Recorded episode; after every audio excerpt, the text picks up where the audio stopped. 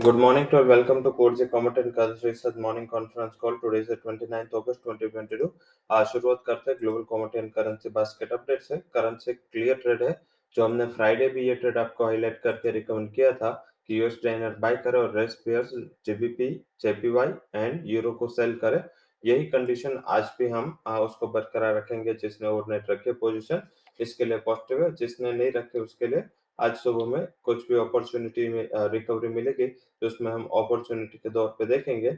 अब वही dollar index strong है इस वजह से आपको बुलियन एंड मेटल्स में प्रेशर आता हुआ दिखेगा। पॉडी एलपी अपने लेवल पे, वही नेचुरल गैस एंड क्रूड दोनों सप्लाई का जो कंसर्न्स इमर्ज हो रहा है जो शॉर्टेज इमर्ज हो रहे हैं अक्रॉस यूरोपियन रीजन तो वहाँ पे इसका एक सेंटिमेंटल अपसाइड देखने को मिल रहा है। वही यूएस में नेचुरल गैस के स्टोरेज के भी इश्यूज़ है क्योंकि अभी जिस हिसाब से वहाँ पे इंडस्ट्रियलिस्ट एंड जो ऑयल एंड गैस एक्सपर्ट्स की कमेंट आ रहे अकॉर्डिंग टू दैट वहाँ पे अभी उन्होंने यूरोप की ओर शिपमेंट या अदर जो अपने एक्सपोर्ट्स है, उसके ऊपर कुछ पाबंदी के लिए वो सोच रहे तो आई थिंक ये एक बड़ा गेम चेंजर होगा यूरोप के लिए और वो नेगेटिव साइड होगा क्योंकि अगर यूरोप ने सप्लाई कम की और रशिया की सप्लाई रुकी तो आई थिंक एक बड़ा एनर्जी क्राइसिस वहाँ इमर्ज हो सकता है। और इसी शंका पे यूरोपियन रीजन अपना जो नेचुरल गैस बेस्ड कंजम्पशन है, वो क्रूड बेस्ड कंजम्पशन पे ज़्यादा शिफ्ट कर रहा है। हालाँकि इतने छोटे स्पान में ये नहीं हो सकता बट फिर भी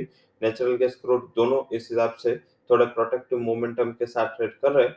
उसके अलावा मेटल्स में आज एलएमई लंदन मेटल एक्सचेंज बंद है तो आई थिंक वहाँ पे थोड़ा गैप डाउन ओपनिंग होने के बाद ट्रेड थोड़े साइडवेज रह गए गोल्ड एंड सिल्वर डबिश रह गए डॉलर इंडेक्स फिर से नए हाई के लेवल के अप्रोच कर रहा है। टू थाउज़ेंड टू के बाद के तो आई थिंक वहाँ पे हमें थोड़ा डबिश रहना है। एग्रीकल्चर कमोडिटीज की बात करें तो सेल ऑन राइस का स्ट्रेटेजी वहाँ पे प्रिफरेबल है। आई थिंक अब सीधा शुरुआत करते हैं आज के हमारी टॉप रिकमेंडेशन से। क्योंकि आज एब्सेंस ऑफ़ इकोनॉमिक डेटा है ड्यूरिंग द मार्केट आर तो आपको एक सीमित टारगेट के साथ काम करना है एंड वहाँ पे मुनाफा वसूली भी कर लेनी है। तो आई थिंक इस हिसाब से आप स्ट्रेटेजी को ध्यान में रखें। यूएस डाइनार में बाई का रिकमेंडेशन है 80.40 के टारगेट के लिए 79.33 का स्टॉप लॉस लगाए। वहीं आप सेल कर सकते हैं। यूरो को 79.60 के टारगेट के लिए 80.58 वुड बी स्टॉप लॉस तो दोनों आज के हमारे टॉप रिकमेंडेशन है। लगातार चौथा ट्रेडिंग सेशन है, जहाँ पे हमने यूएसटी को बाय यूरो को सेल का रिकमेंडेशन दिया है। आई थिंक ये स्ट्रेटेजी कारगर साबित हो सकते है। उसके अलावा एग्रीकल्चर कमोडिटीज में हमने कैस्टर को सेल रखा है, सेवन थ्री सेवन ज़ीरो के टारगेट के लिए। इसको सेल करें सेवन फाइव वन ज़ीरो का स्टॉप लॉस लगाए।